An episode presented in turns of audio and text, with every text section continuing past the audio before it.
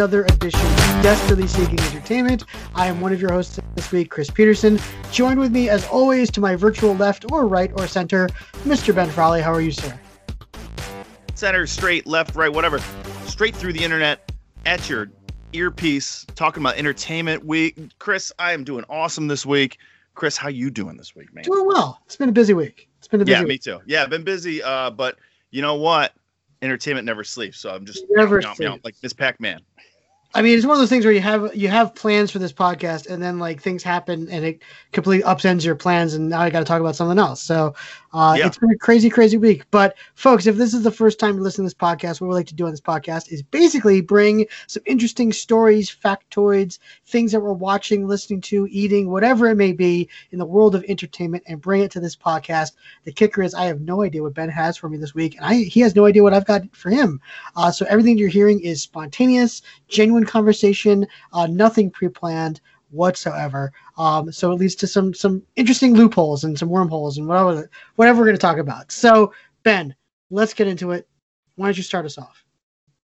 All right, so uh, Chris, I mentioned before that I want to kind of go down a different kind of wormhole this week, and uh, one of them is the NFL, buddy. Hmm. So I want to talk about a couple things. Um, so big story this week: Cam Newton testing positive for COVID. yeah. They had to push the Patriots back to Monday night. We're recording on a Tuesday. They got their asses whooped with Brian Hoyer at the helm, one of the alumni from the Cleveland Browns, and uh, it was not a pretty game. Uh, you know, I'm a Patriots fan, so I'm sitting there going like, so why didn't we just postpone this later in the season? and like maybe fill in a bye week. You know what I mean? Because Patriot. Uh, well, I was thinking the the Patriots lose a day now, and it's just all messed up. You know, football is a weird sport because you need a lot of rest time, and yeah, I just don't know how this is going to work. And I said the same thing about baseball, and here we are in the playoffs. So I mean, I don't know, man. Chris, what are your thoughts on the whole COVID season going on thus far? You know what's funny is that for the, like the first two weeks it was going okay. Like we're like, oh wow, maybe they'll be able to pull this thing off. And then you hear that like seven players on the Titans test positive, and so they haven't played in like a week, and there's no guarantee that they're going to play this week either. Um, and now with the Patriots, that you know, I don't know if you saw the news today, but another Patriots player tested Oh, positive. I didn't. Uh, no, I just pulled this out because I was just going to talk about football. Literally, I, as I walked into the grocery store like two hours ago, I got a text saying that um, a player by the name of Bill Murray is his name actually, which I thought was pretty interesting. Get out of here. Uh, yeah, practice. He's a practice squad member, but he did test positive, so that's now two players uh, on the Patriots. You know, it's one of those like this thing is gonna either be we're gonna be okay like the NBA, or it's gonna go off the cliff like any second now. and we're just gonna Yeah. be like, that's it, that's the season. Pack it up, we're done. Um, and for the life of me, I don't understand why we're the NFL isn't creating bubbles for their teams and uh, why they're not basically like what the NBA did. Now I know that it's a lot of people. You know, you can't necessarily bring them all to one facility and lock them up for 16 weeks and things like and they're that. tra- and they're traveling too. and they're traveling, but you Right. know, individually, I mean, you know, if your if your team is in, you know, like for, for instance, the New England Patriots, put everybody in bubble, like you know, at home, and then when you need to travel, you travel in a secure method, so to speak. Um, Yep. So we'll see, but yeah, it's one of those things that you know, we're we're it's we're riding close to the edge, and I hope we don't fall over because I'm four and zero in fantasy, so I don't want to lose that, that mojo. Uh, me too. Yeah, I brought this up because yeah, I'm wailing. Thanos: The Hands of Fate is going nuts this season. I'm four and zero, uh, and it's not even close. I'm just demolishing things, and so I'm just putting up Thanos gifts from the Avengers like the whole season, which you know my competitors love, of course. Mhm. Um, but another thing, I'm I'm four, I'm three and one in. Uh, Chris, I want to get into this sports gambling. Mm-hmm. So I've been doing uh, some three three-legged parlays on the spread. So I've been doing some favorites uh, spread betting. So this week I have Tampa Bay at five and a half over the Chicago Bears. They are awful. I have the Colts to beat the Browns at home against the Browns. That's just two and a half to win. And then I have the Seattle Seahawks to beat the Vikings by seven, and that's a three three leg parlay for uh, five bucks. I win thirty four dollars. Nice. Yeah. And then I did some overs. So I took the over in the Tampa Bay Chicago game, took the over in the Raiders Chiefs game, and I took the over in the Chargers Saints game. And that was a big payoff. That one's a that one's a big one. So that was for a 10 buck bet, that was 69 bucks. So Nice. um are you addicted now? Is that what you're saying? Like, well, I like to kind of so are we, are we pivoting to a sports gambling podcast now? Yeah. I, yeah, I think so. Uh, well, I've I'm three and oh, I mean, or I'm like I, I, the first week I didn't hit anything, but I'm I'm on a roll right now, and I'm feeling Excellent. pretty good. I got the good strategy going.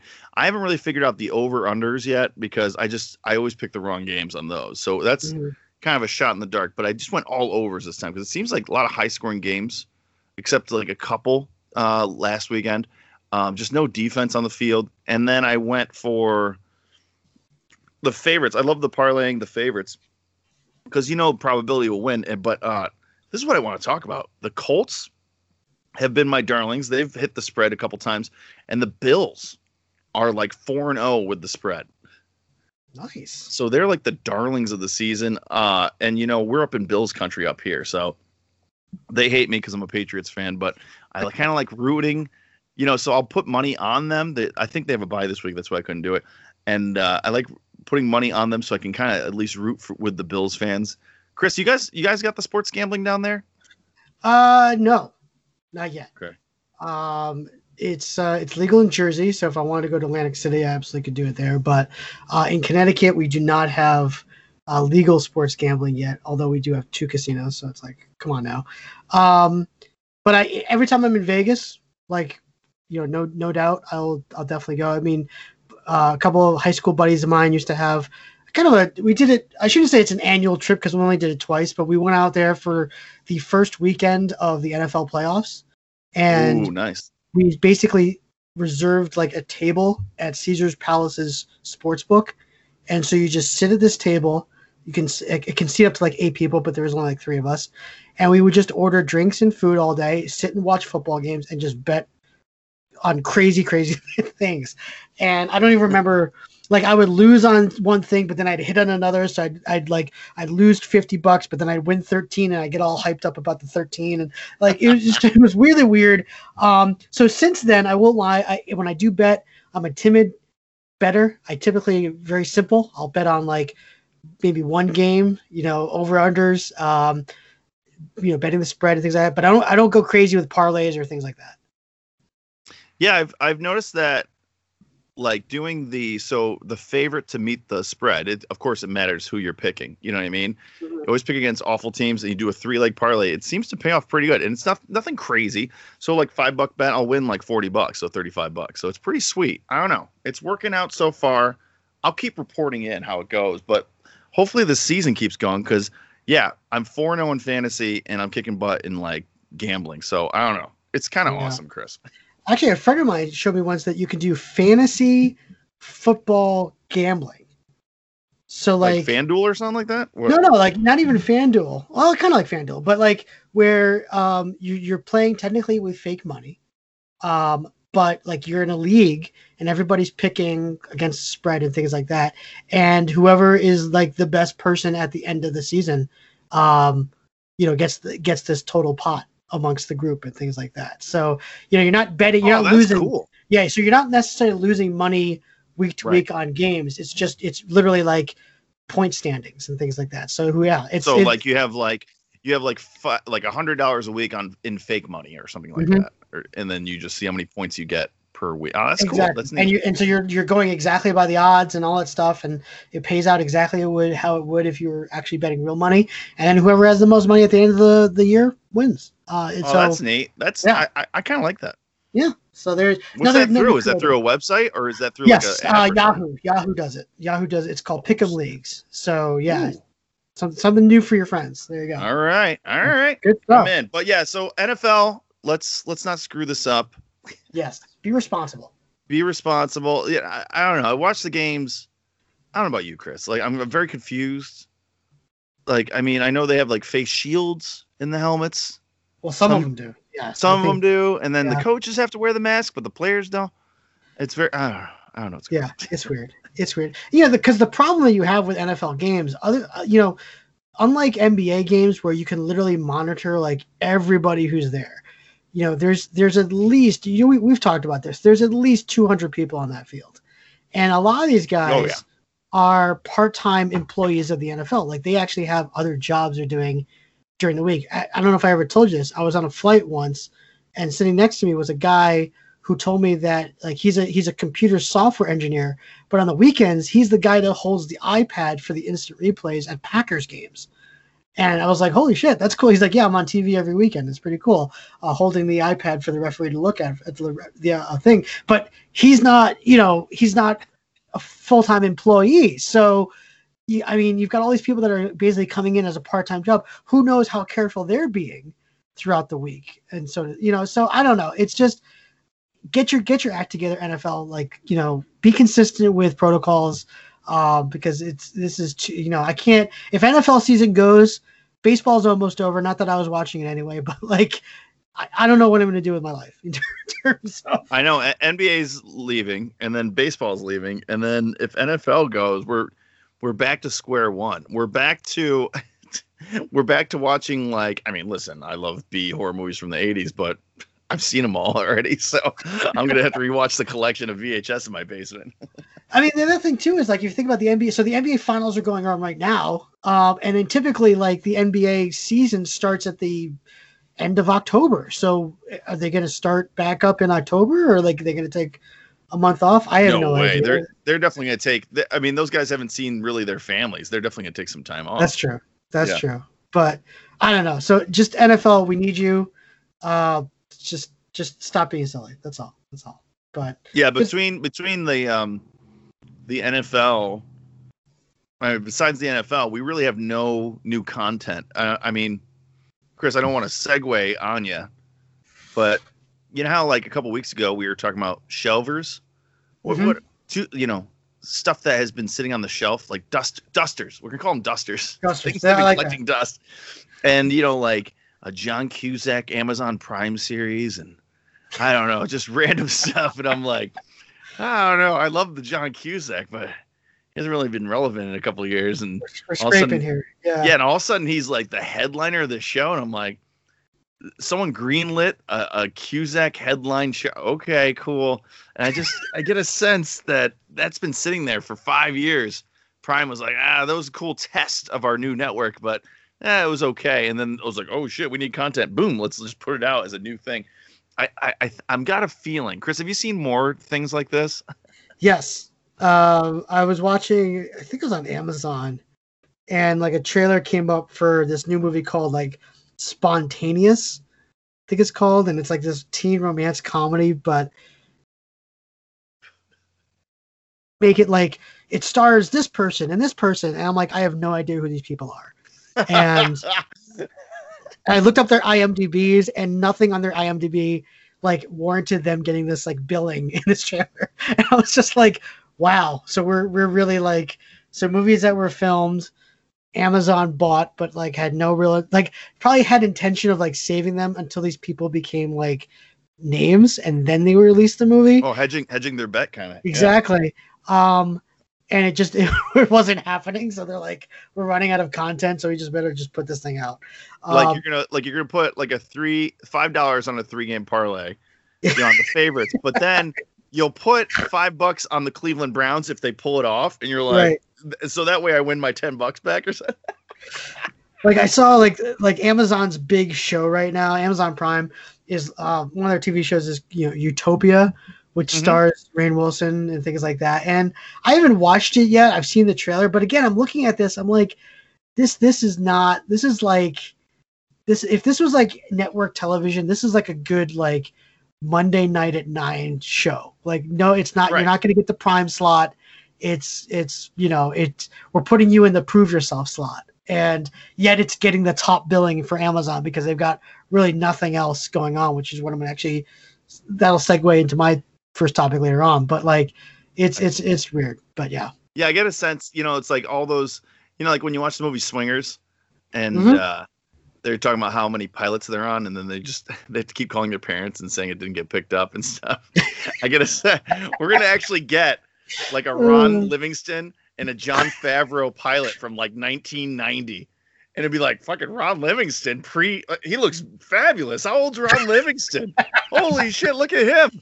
He looks like he's 20 years old. And then it's gonna be like, oh yeah, well, we took the pilot from 1991 and we're using it as a flashback or some I swear to God, that's where we're going. We're gonna be like, oh, we had like, I don't know, Boston Common Boston Commons, we we we filmed a uh, season that we didn't air, so we're gonna air that on Amazon, but use it as flashbacks and get the cast to. Ah, I swear, I could just come up with some G, evil mad science. It's like Doctor Evil, Doctor Evil programming network TV. I would I would love that. Like if if Netflix or if like HBO said, you know, we're just gonna like buy up all these like never produced pilot episodes of shows. Um, because I can't remember the actress. It, it might have been Amanda Peet. I can't remember, but someone was giving an interview and they were talking about like how many like just like in Swingers, like how many pilots they did that never got picked up, and um, Yeah. like you know, I, and I would just be like, man, those things are never, you know, they're they never air, so you never really get to see them. Um, I would love to see some of those, just to see how bad or I just love- good. Yeah, I love the the image of Doctor Evil at the helm. It'd be like, let's air Joanie Loves Chachi '90s edition. Never came out.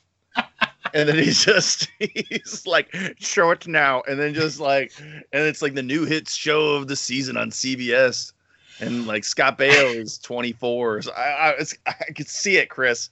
I could see it. This is where we're heading. So Love it. NFL. So just sum up everything. NFL. Just hold on. Okay. Just Mhm. hold. just hold on.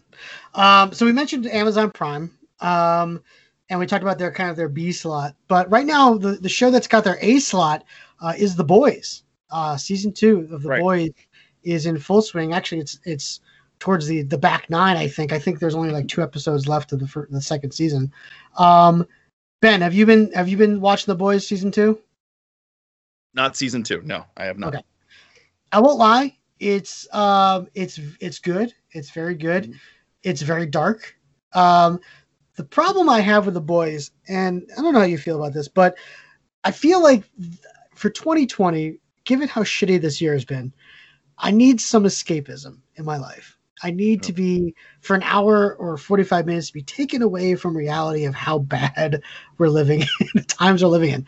And the problem with the boys is they're basically doing what's happening like now in this country and spinning it, you know, for their series, so to speak. So you're watching behaviors and characters that are very much like the alt-right movement and and you know, very present day themes and things like that. And I have to be honest, it's made watching the show a little less uh, enjoyable for me. I mean, season one was basically kind of a, an interesting social commentary on our obsession with superhero culture and movies and entertainment and things like that, which I thought was fine. Season two is dipped into the whole like, you know, um, v- very politically motivated, very looking at kind of the false idols and how we idol, you know, lift up these superheroes and make them our leaders and believe everything they say and fake news and all that stuff. And I'm like, I get enough of this darkness throughout the day that I'm like, I don't know if it's if I enjoy watching shows that delve into this. Ben, what do you think about kind of that kind of plot line? I guess you could say for for a show like that.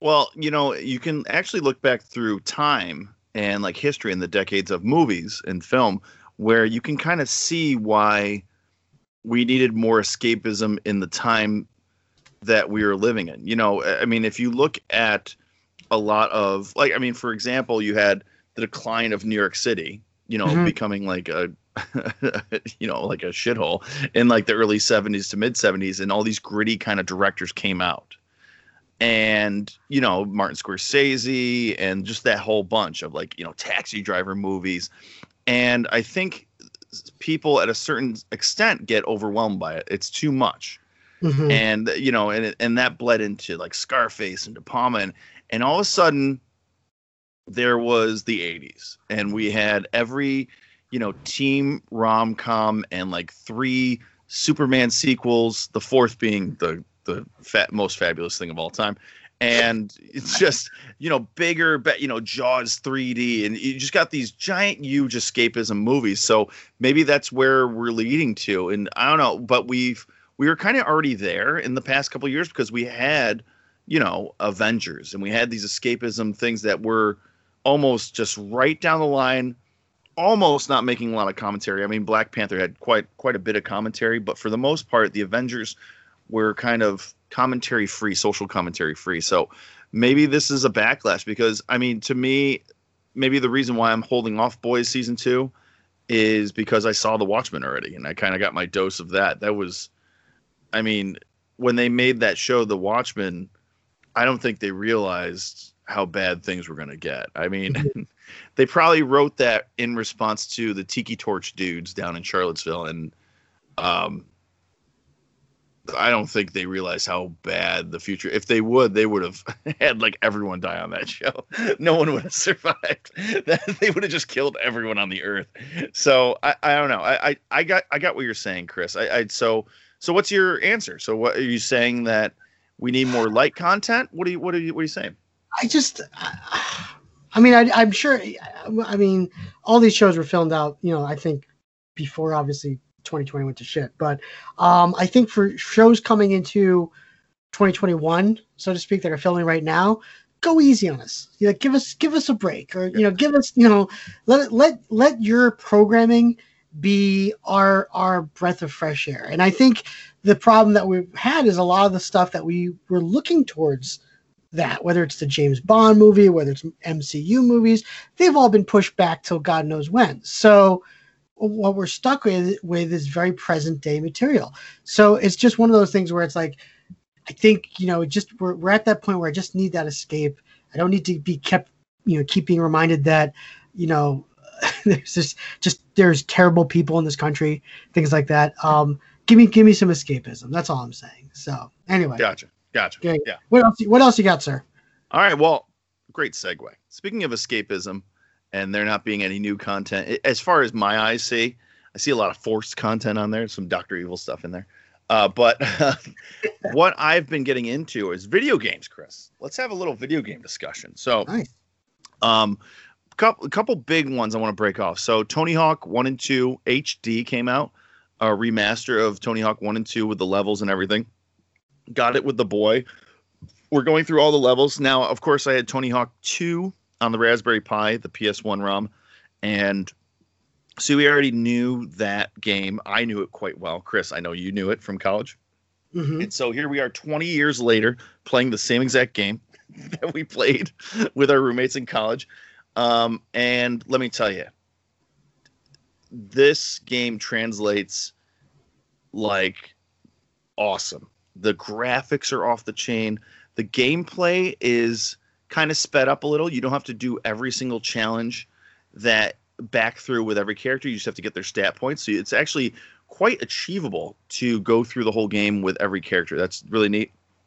They have all of the original characters, um, plus some younger people in the game that are more diverse. Uh, there's a guy from Japan, or there's a woman from Japan and stuff. They're just all over the globe. It's really cool. Um, and the, the, my six year old loves it, and so mm. we're burning through that one. Um, so high recommendation, even if you've played the first games. Now, the mode that is the most fun for me, for like a giant nerd that played these games like a billion times 20 years ago, is there's this third mode, and it's kind of a speed run mode. And so you have to go through a level, complete all the tasks in one run as fast as you can. Mm. So when I did Mullet Falls, the hangar, I was able to complete all the tasks in 81 seconds. Oh, nice. And so now you're going to try to beat your personal time and you go up on the world leaderboards. Really neat. So all you know, I love and I've talked about speed running on here on YouTube and stuff. And one of my YouTubing is speed running on here um, on this podcast. But I just thought it was an awesome addition to the series. Uh, Chris, have you heard about the reboot of Tony Hawk? I have. I've seen it. I've seen a couple videos uh, online of, of people reacting to playing it and stuff like that. It seems like it's just getting really, really good uh, reviews. Like people just seem to to, to be dig- digging it, which I think is awesome. I, I remember, you know, obviously playing that game religiously. My my roommate, my freshman year in college, uh, was a huge skater, so that's all he played. Um, so I, I got used to that game very very quickly. Um, but yeah, d- dug it. Um, and as soon as I get a new game system, uh, it is going to be high on my list. Nice. Yeah, I, I recommend that one. Um, I'm going to give a medium recommendation to. I, I bought a game called Port Royal 4. Mhm. So, um, Chris, are you familiar with like Sid Meier's Pirates, an older game where you're in the Caribbean? I mean, this mm. was an old game for like Nintendo, and I think it was on the PC or Apple, Okay. really a long time ago, like 90s. And the gist of the game was you're ahead of a like a ship. You're kind of like a, a pirate ship at first, but then you can make confidants or confidences with you know the Spanish, the Dutch, the English, or the French, and you can kind of navigate the islands. You can go to war with certain things. You can build up your resources, and you can become a pirate and start you know, or you can become a pirate for different countries. So England might pay you and say, hey, um, why don't you take down all the Dutch ships that you run into, and we'll pay you like 500 gold pieces. And so you can Hmm. kind of like mess with like some things. It was one of my favorite games. Um, this one, I've played the. Now let's see here. I've played the career mode as Spanish, and it's very hard. Now maybe, and I hate to say this, they made it made it a little too hard. There's lots of in and outs. I mean, there is a four there's a four piece an hour each four hour series on youtube how to play the game Oh wow. and it's about trading it's about building resources it's about navigating trade routes i mean i have tons of money but now there's this english douche that's stealing all my stuff in my spanish town and he like came in he's like hey why don't you have some better food next time? And then it'll be like this guy raided your town. I'm like what the fuck? And like and then all my stuff is gone. And i'm like scumbag. And so but i don't have 60 cannons yet or i don't have i don't have enough um i don't have enough uh, reserves to build like a warship to go after this guy. So until that happens you can still bu- i don't know. So i've kind of hit a wall with that game. I might have to Mhm. reset and and do it all again which is kind of a bummer. It, it's a fun game but definitely not for a beginner. This game is very technically advanced just kind of like i don't know I don't know, Chris. You ever you ever bought a game like that and you kind of petered out, like midway through, kind of? Yeah. Um not not not Call of Duty, but the other one. Um Black Um, Ops.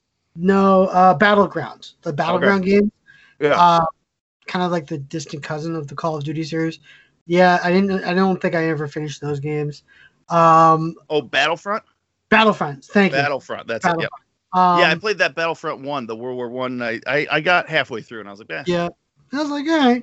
Um, I used to do that a lot with like 8-bit Nintendo games. Like I would get like like the first Ninja Turtles game, forget it. Uh, Oh, like, forget. It. You know, I used to be able to do that.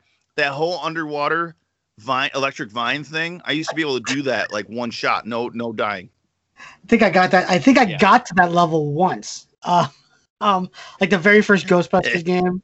Even at like seven years old, I'm like, screw this. I, I can't. I, can't- I forget this Kids game. kids would invite me over to beat that level, and then they'd dismiss me. Back to the Future game. That's a terrible one. Too. Oh, yeah. Um, Terrible. Yeah. Terrible. So I, I, I Ghostbusters game. You ever played the Ghostbusters game? the very first one. Yes. Awful. Oh, awful.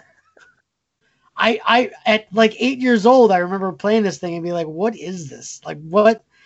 I love this movie. This is not a game." And then, thankfully, years later, uh, we actually finally got a really good Ghostbusters game for Xbox 360. But, um, you know, but still, yeah, awful, awful, awful. Good stuff, All right. man. So those those are my two. Those are my two reviews. I got a third review, Chris. So Okay. I've been playing a lot of video games.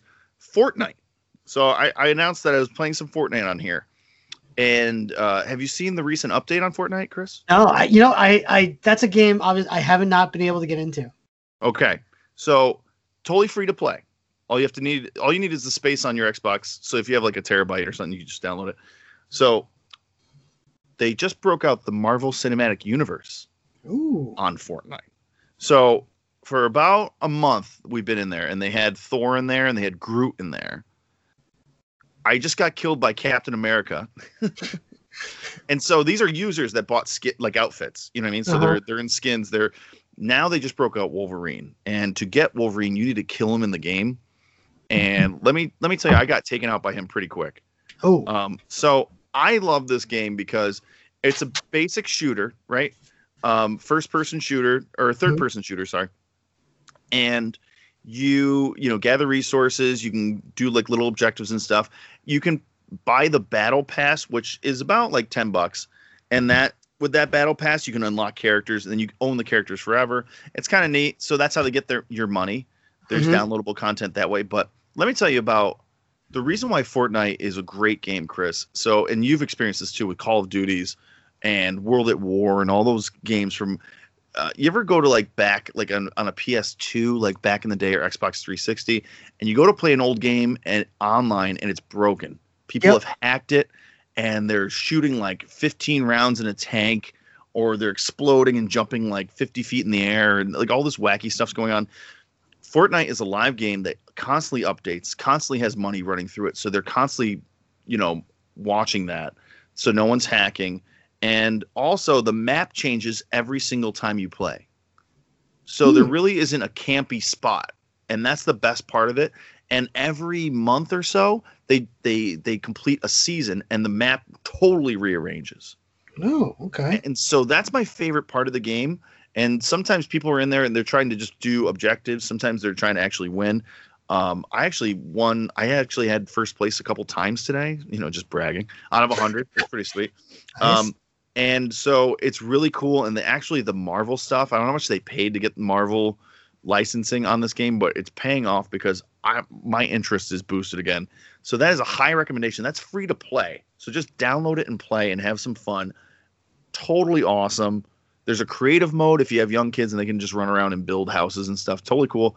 And uh, yeah, so Chris, if we're not getting more content from media, I say play video games. So here, Yeah.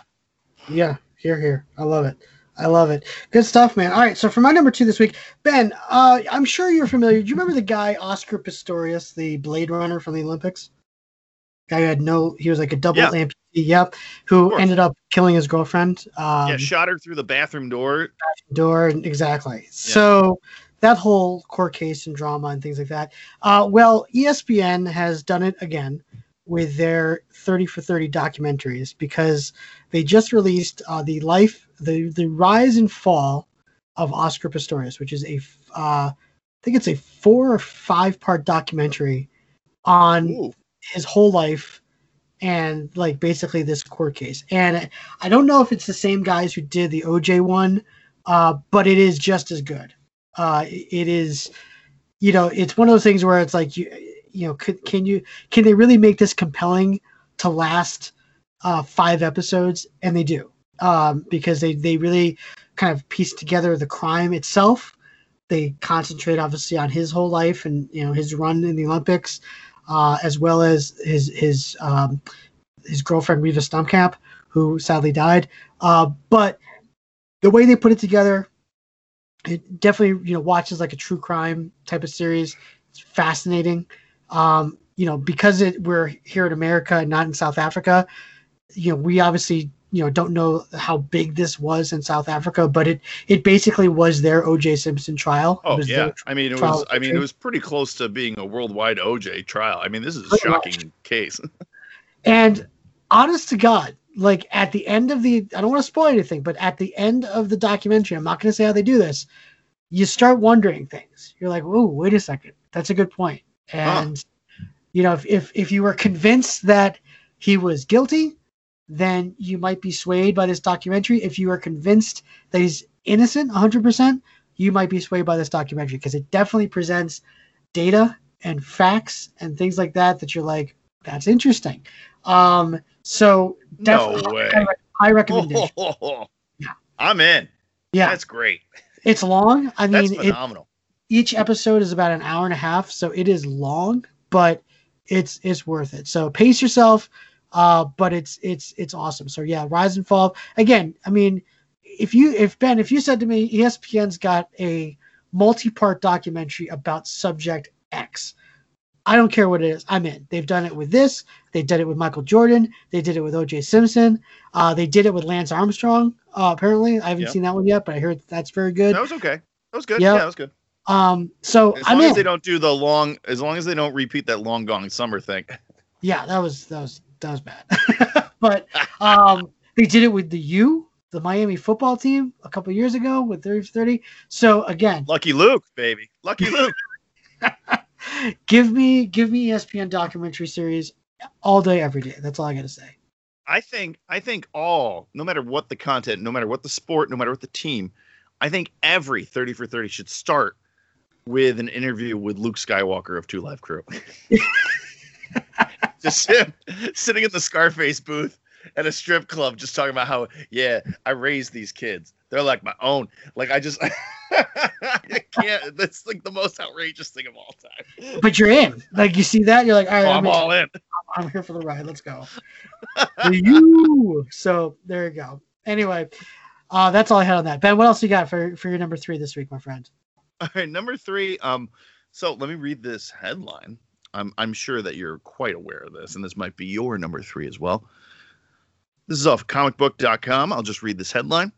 Saturday Night Live season 46 premiere is the most watched season premiere in four years. Wow. So, speaking of not a lot of content out, we just have these awful debates to watch. and we have not needed a show like Saturday Night Live as much as we need it this year. And I felt with the opening sketch, the host and the musical guest, I think they nailed it as far as c- casting, as far as content. You know, not every sketch was a winner. There were some misses, and we'll talk about the misses and stuff. But the hits were hittable enough that I was like, okay, that was really good. And I think I'm gonna call call it because next week we have Bill Burr, I believe. Um, and I think we're they're trying to do something different. Chris, what were your thoughts on the premiere? I, you know, I, I I remember as we were watching it. I didn't watch it live. I watched it the next morning. But I, I sat down yep. with my wife and I said, the stakes have never been higher, uh, because you know, even though we, you know, it's not like SNL had been gone for a long time. I mean, they've been broadcasting through COVID. But I said, you know, over the summer during their break, they they've basically been set up um, so well in terms of of having content and, and being ready to go. Um, the fact that they're returning to the studio, I thought was a good thing as well. Uh, and it, and you just said it. it they, I I don't think we've needed SNL as much as we ever have, as much as we do now. And we need it to be good. That's the other thing. And um, I understand it's a lot of pressure, and you you know not every sketch is going to deliver. Not you know certainly none of them. I don't you know I think I counted on one hand, you know how many times I really really laughed out loud. But it was good. It was good seeing Jim Carrey again. It was good seeing Yeah. Maya Rudolph. Um, I I think that's got a lot of potential uh, going forward. So we'll see. I like I the idea. does. I like the idea. I, hope, know, right? I hope they become a fixture. I hope it comes a fixture. Um, I like the idea of them doing back-to-back stand-up comedians, and I do hope that they they're very smart with the way that they uh, do hosts this year because you know all with all these movies getting pushed back, no one's no one's have to has to like uh, promote anything. So you don't need like Daniel Craig to be on next week to promote a James Bond movie that doesn't come out Right. for another Good thing. call. You know, Good call. So- we should let these comedians riff. I, li- I like that call. Yeah, bring a totally. bring a comedian on. They don't. I mean, here's the other thing too, and and this is actually a callback to really like the first couple seasons with like George Carlin and and where you literally have the host come on, do do like five minutes, give me a strong five minute set, and then just let the cast do the skits. Like you don't need the host to be in Right. you know the skits anymore. Um, so if you get a guy like Bill Burr, and you if you said to me, okay, SNL, the way we're going to kick things off is Bill Burr is going to do a tight ten minute set. I'm in. Give me ten minutes of Bill Burr just going off, and then the rest I of the show. 30. Yeah, I say Give him know, thirty. I say like you know because like in the in back in the day, if you're talking about Carlin and Richard Pryor and stuff, they Yeah. would go on for a long time. They wouldn't cut. I mean, they would let them go, and then Richard Pryor, of course, was in probably some of the most memorable sketches of the night. But you're right; it would be Gilda Radner and Bill Murray and Chevy Chase, and it would be them leading the way. And I, I just think I got the sense that there were a lot more cast members this time around. That's what that was refreshing. It wasn't, and I, I talked about this a couple for the past couple of years. Was like every sketch was just a lead up to a cameo, and then you'd be like, oh, there's Robert There's De Paul Niro, and there, oh, Yeah. there's Paul Rudd, yeah.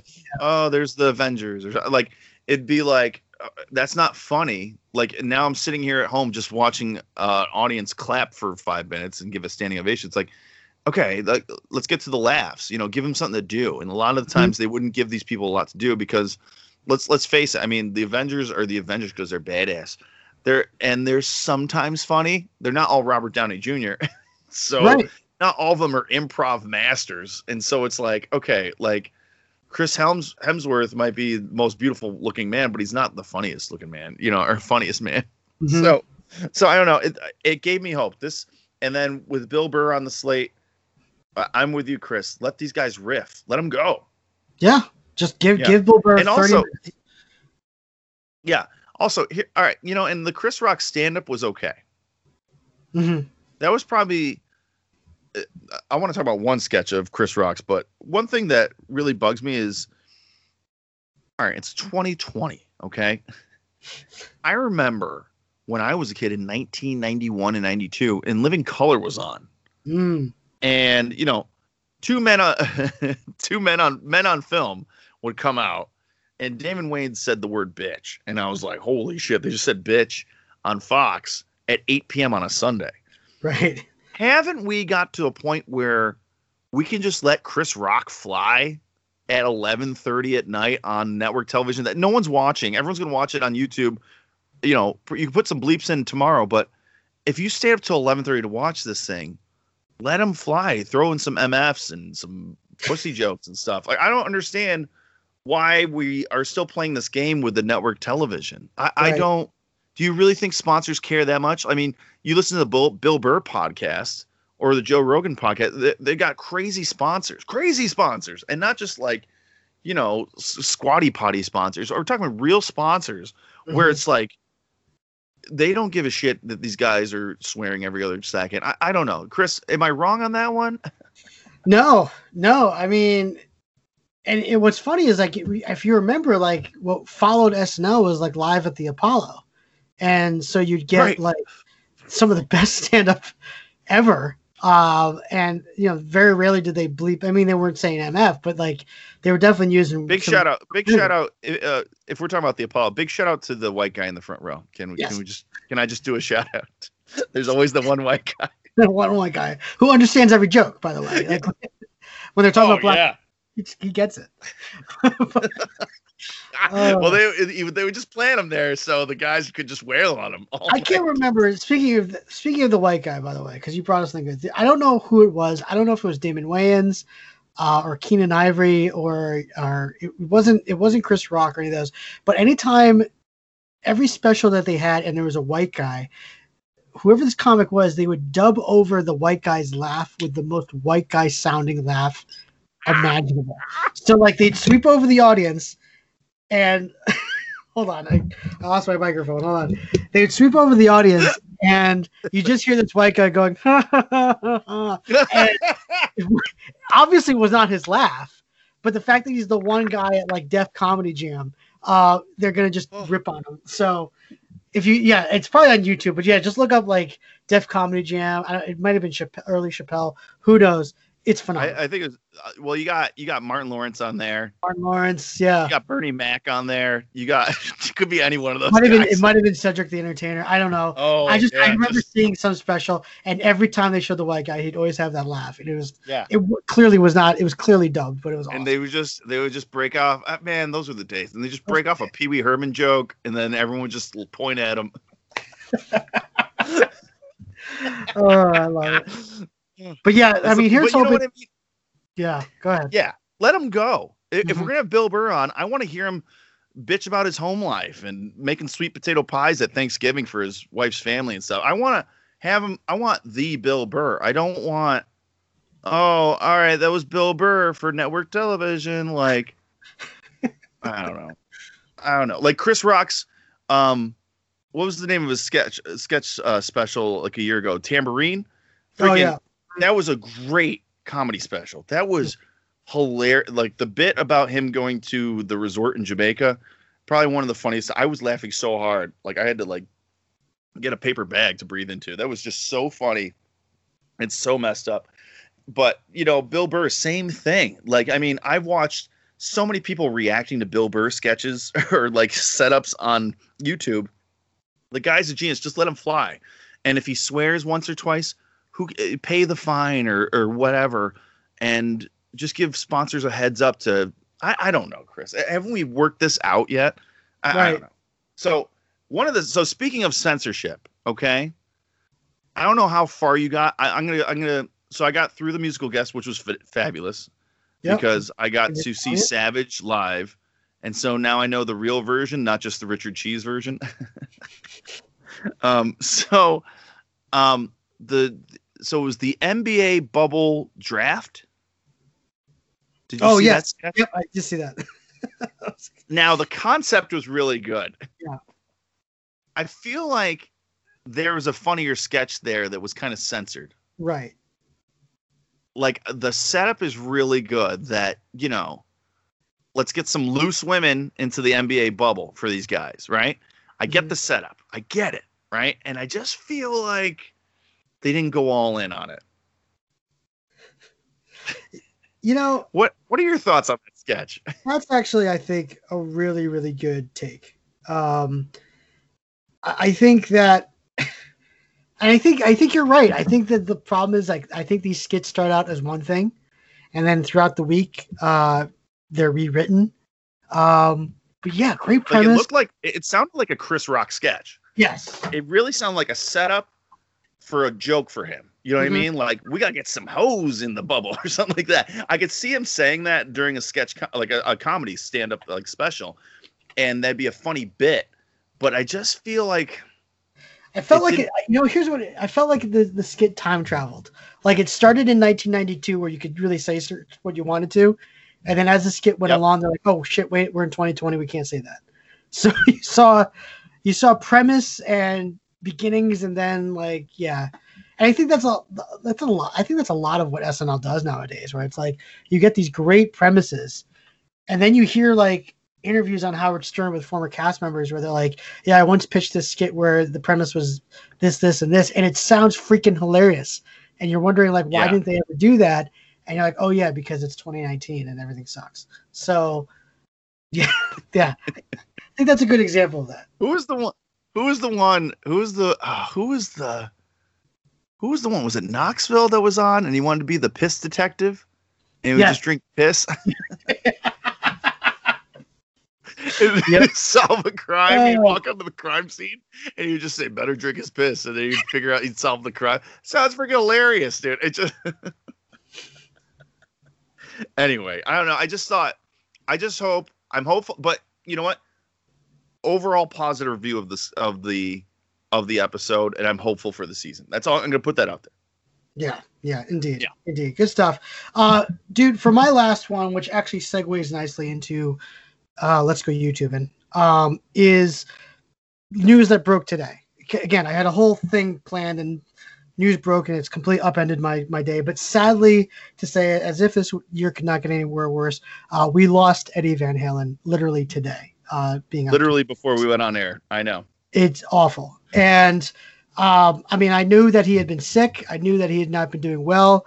I did had no idea that he was, you know, on, death's door over the past week, uh, but that apparently was the case, and uh, just very sad. Um, and you know, his death was like, oh shit, Eddie Van Halen. I mean, it just it was a reminder how much I love that band, uh, and I love that, that their their signature sound. I mean, no band in history No. sounds like Van Halen. Period.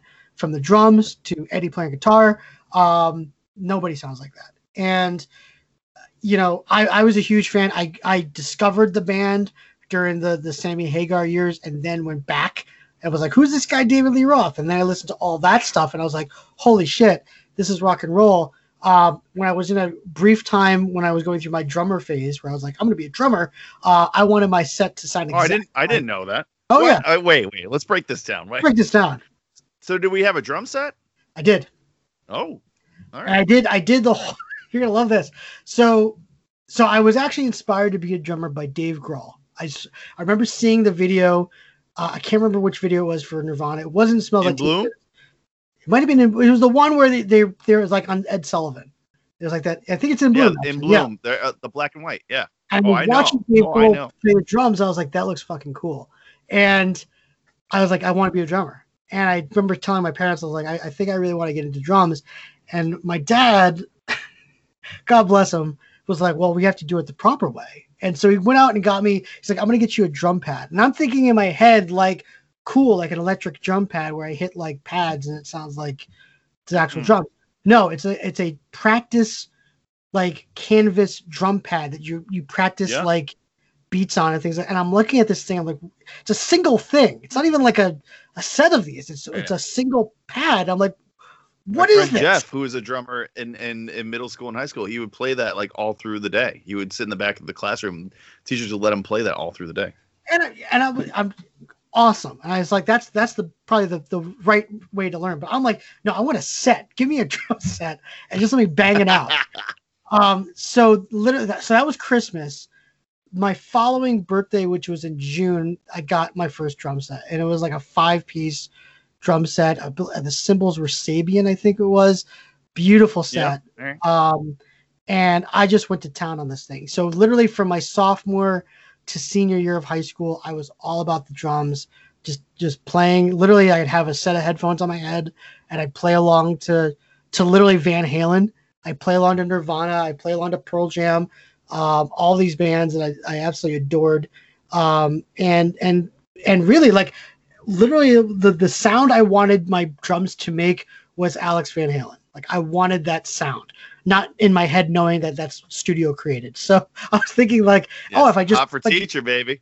yeah, I was like, I was thinking to myself, if I, I just rearrange the this there, if I lift this, it'll sound just like out. No, no, that's not how it works. So, um, but I, I adored Van Halen. I, I, you know, I said this on my on a post I put on social media. It's like very few times we have seen you and I in our lifetimes people that revolutionize a musical instrument. Instrument, I, all that, you know, piano, violin, a lot of that was done before our time, before our generation. But we got to see Eddie Van Halen completely reinvent the electric guitar and uh, it is just it's very sad so i spent literally the past hour before we got on air just burning through youtube videos of just watching him do solos i completely forgot he did the the uh, riff on michael jackson's beat it so i was watching that Of cool Yep. trivia note he actually did that for free because he didn't believe that michael jackson wanted to work with him so he actually kept hanging up the phone on quincy jones when he would call be like he'd be like this isn't quincy jones and he'd hang up thinking it was a joke um, but he ended up doing that for free, which I thought was amazing. So yeah, folks, if you just love musicianship, uh, even if you're not a big rock and roll guy, I mean, just get on YouTube and just watch how Eddie Van Halen played this guitar. Uh, it is artistry at its very finest. Ben, I just wanted your thoughts on the greatness of Van Halen. your your takes are a thousand percent right. You know what I mean? Someone that revolutionized how to play an instrument in our lifetime is crazy. You know, when instruments have been around since forever. You know what I mean? And the guitar has been around since I don't know, like if you count like mandolins and like the 1400s or Right? whatever the hell it is. So I, I yeah, I'm not a music major, so I don't know this stuff, but it's got to be like a thousand years old. Like you know, sitars and all these things like ukulele. Like it, there's there's a stringed instrument somewhere, and like if you go to Asia, it's got to be two thousand years old. Anyway, um, yes, you're all correct, but and his legacy over the 80s and the 90s and what the way music sounded and sounds to today to an extent correct but there's another legacy of him okay Mhm. wasted wasted a waste of talent Yeah. and I talk about just uh, not about him, not God forbid, jeez he is a talented person, but all the infighting of Van Halen, all the bad ideas for lead singers, the fallout with Sammy Hay, all, all that drama that could have been taken into a supergroup somewhere. There was never an Eddie Van Halen supergroup at all. You know what I mean? Where the, some of the members went off and and did their own thing and I I- you know what I mean Chris like the person that I think that has also revolutionized has been a revolutionary as far as the guitar goes is um oh my god brain fart is uh Rage Against the Machine Oh, Uh, uh, Tom, Tom. Tom Morello oh my Morello. god Morello. Tom Morello, and just how you know, it maybe not as a crazy technical player as Eddie Van Halen, but the way he makes the guitar sound is nuts, right? Mm-hmm. And here he is in Rage Against the Machine, which is already a pioneering band that has songs that will never die. That will just anytime there's a protest, boom, just put a Rage on. boom, wait, like 2020 is Rage's year. But inside of that band, we had some internal struggles, and that band crumpled. And what did what did Tom Morello and the guys from Audioslave do? Or the guys from Rage? They started Audioslave with Chris Cornell. Yep. And you you can't tell me that Eddie Van Halen couldn't have done that. Just gone out and picked another singer and done his own thing. I, I where there's some great audio slaves from a great singer and great guitar, you know what I mean, in their own right. And I just uh, there are giant chunks of time that Eddie Van Halen was not producing anything. Mm-hmm. And that kind of breaks my heart too. And here Yeah. he is dead at 65 years old.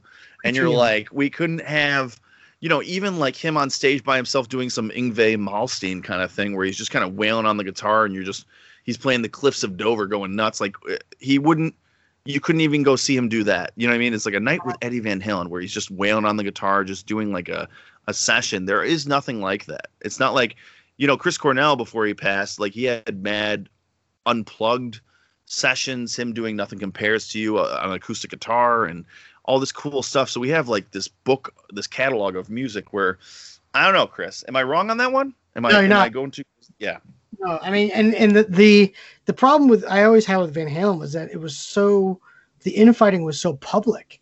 Like we we all knew, like okay, we knew the issues with Roth, we knew the issues with Hagar, we knew the issues when Roth came back into the band, and like, and that like didn't even last like a week. And you know, I remember like I don't know if you remember like the VMAs when they came out and were like, we're back, and then the, the moment they got backstage, they broke up again because like Eddie wanted to punch They had like a fist fight or something. right yeah. and so like i think the problem that you have and with all these bands and you know guns N' roses is another example of it where Yep. if the Waste dynamic of talent.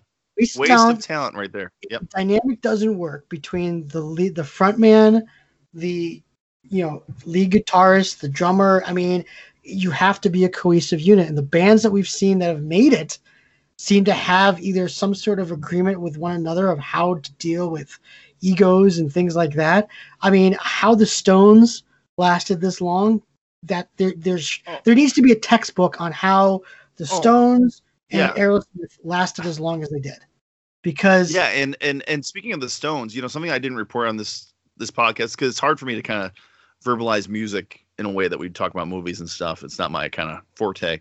But um, Goats Head Soup is an album by them. They just put out Chris. You got to check this out. They just put out a, deluxe edition on Spotify, and they got the full album, which has Angie on it and a bunch of other songs.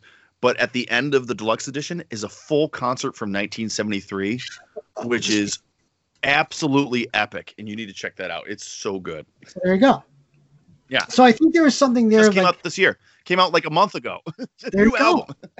and I think the bands that we talk about that had all this potential and failed because they can't handle the egos with another. Another famous band I always like to bring up, not that I was a huge fan, but like Oasis. Everybody was saying like Oasis. Wait, I was just be- I was just thinking that. Yep. like that that was going to be the band but like you know pearl jam figured it out i don't know how what, whatever pearl jam has done to make sure a that they're still alive number one if you think about their contemporaries but b um how they've you know still can get together and, and be you know make music um there's there's something there. And it's such a shame because you're absolutely right. Van halen we should have i looked at their this discography it's like 10 albums.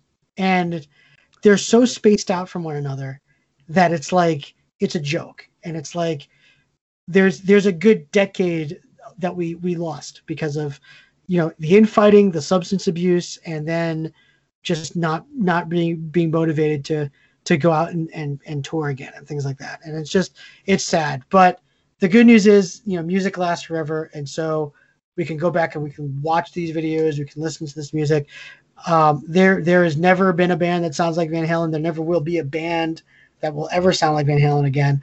Um, so that's my YouTube in this week as well. Dip into the wormhole that is Van Halen. You will not regret it. And Van Hagar. You know, a lot of people want to crap on Sammy Hagar. Some of that, some of their stuff with Sammy Hagar is just as good, if not better, uh, than when Roth was with the band as well. So there you go, my friend. Uh, what do you got for YouTube in this week? Excellent. All right, for uh, my YouTubing this week, um, I might have mentioned it last week, but um, Chris, you remember Club MTV? yes. Uh, there's a new page called Club MTV Fan Page, and this guy, until he gets shut down, is just releasing full episodes of Club MTV with Downtown Julie Brown. Uh, don't go check this out immediately, and uh, you won't be disappointed. They got the music videos, the fashions. I love picking out like the worst outfit, the best outfit, best dancer, worst dancer. It's so much fun to watch. It's like watching old episodes of Soul Train. so awesome. That's Uh, awesome. that's my number one, and then um, then my number two, and I think I'll just end with this one. Is there's this guy named Professor of Rock? Chris, have I mentioned this guy yet? I don't think so. I don't think so either. So this guy, Professor of Rock, pretty newer channel, but he is pumping out can- content like crazy. I think he has a daily video every day, and he is. I mean, we're the king of nerds, like sitting on mm-hmm. this podcast, but he is. He is our king. he is our liege. Like he is just amazing. So he has this channel, and he goes through 80 songs, and mostly 80 songs, but like a lot of chart topping songs um, songs that should have been number one hits. So he'll go through um, um, Ann Wilson. Um, he'll talk to Ann Wilson of Heart. He actually has interviews on here. He talks to Howard Jones, 80s classic. Um, uh, he has it just goes through and he's he goes through so many deep cuts. He talks to members of the Cars. Uh, the Ann Wilson interview is great, and he talks. She talks about how the song "Alone," their '80s hit, Hmm. you know how do i get you alone that song um goes through how Heart had to go through kind of a makeover to get out of that hard rock 70s even though their fans were like we like the hard rock you know barracuda heart their albums weren't selling and so the 80s rolled around and they kind of had to slow down and do some ballads and stuff like that and of course Ann Wilson's heart, uh, voice is out of control. Oh. It's just, it's Yeah. just still, still out of control. If you want to see something, go go check out the Stairway to Heaven at the Kennedy Center on YouTube. It's just Oh. blow your head off. Um, so so those are my two. Those are my big two. Check out Professor of Rock and definitely check out Club MTV's fan page. Can't so wait. even though we uh, we don't have new music really coming out, we should have new music. I don't understand. Um, we don't have a lot of new music coming out, but we can definitely revel in the past. So you and me had shared YouTube, and uh, we were kind of like brothers in YouTube in arms, right? This week. Ben, I got one more thing for you. I meant to mention this before. Rarely do I do this. Ooh, what do you got? Bonus- a, Bonus plug a content. Bonus content. There you go. I'm gonna plug a book real quick. Uh, ben, you and I are fans of Colin Quinn. I mean, he's Mhm. ridiculous. He has a new book out. It's called Overstated: A Coast to Coast Roast of the 50 States. It is literally him shitting on all 50 states, basically. Uh, each state is a different. Give us the highlights on Connecticut. Come on, you know you went right to Connecticut. What? So I'm going to give you Connecticut and Massachusetts real quick. All right. So this is what oh, he says. great. Some of the things that he says about um, Connecticut. Hold on. Connecticut is a cushion between Massachusetts and New York. A high-end cushion, but still a cushion. That's why they have no pro football, baseball, or basketball teams because they agreed the lower half of the state would be for the Yankees and the upper half would be for the Red Sox. That rivalry is so intense that they had to put a state in between the residents just to keep from starting a war. Uh, that's Connecticut uh, Massachusetts. Here it is.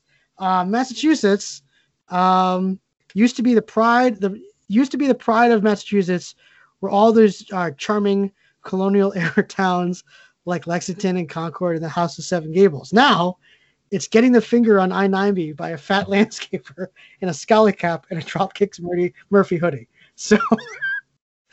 Um, I can't recommend this book enough. I, I oh, that's great. I didn't read. I I did the um the uh, Kindle version, but as I'm I'm sitting in a waiting room, a doctor's waiting room, laughing out loud as I'm scrolling through this thing. So uh, it's great. If you love Colin Quinn, if you love just like Irish humor, which we all do, uh, it's it's fantastic. So yeah, get that book right now.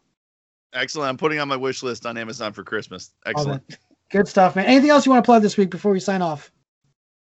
No, man. Hey, I just want people. You know what, Chris? I don't know if you've noticed, but just people are starting to like our Facebook page here and yeah. there, which I, I think you know, and they're not they're not my friends. I don't think they're your friends. They're just kind of mm-hmm. random people. So we're just kind of we're just kind of building building some some some momentum. So we're gonna keep trying to do this podcast as much as yeah as much as possible um and try to burn through content so if you guys ever have any suggestions, just hit us on the messenger and we'll Please. respond. Absolutely. Good stuff, man. All right. Well, we will see you right next. I can't even talk right here next week on Desperately Seeking Entertainment. But you can see all these podcasts on uh, Onstage Blog. Uh, just go to Onstage Blog and look up Desperately Seeking Entertainment. And all 60 some odd episodes uh, are on there. I can't believe we've done this many episodes. Remember when we used to do like two Holy of these snap. and quit?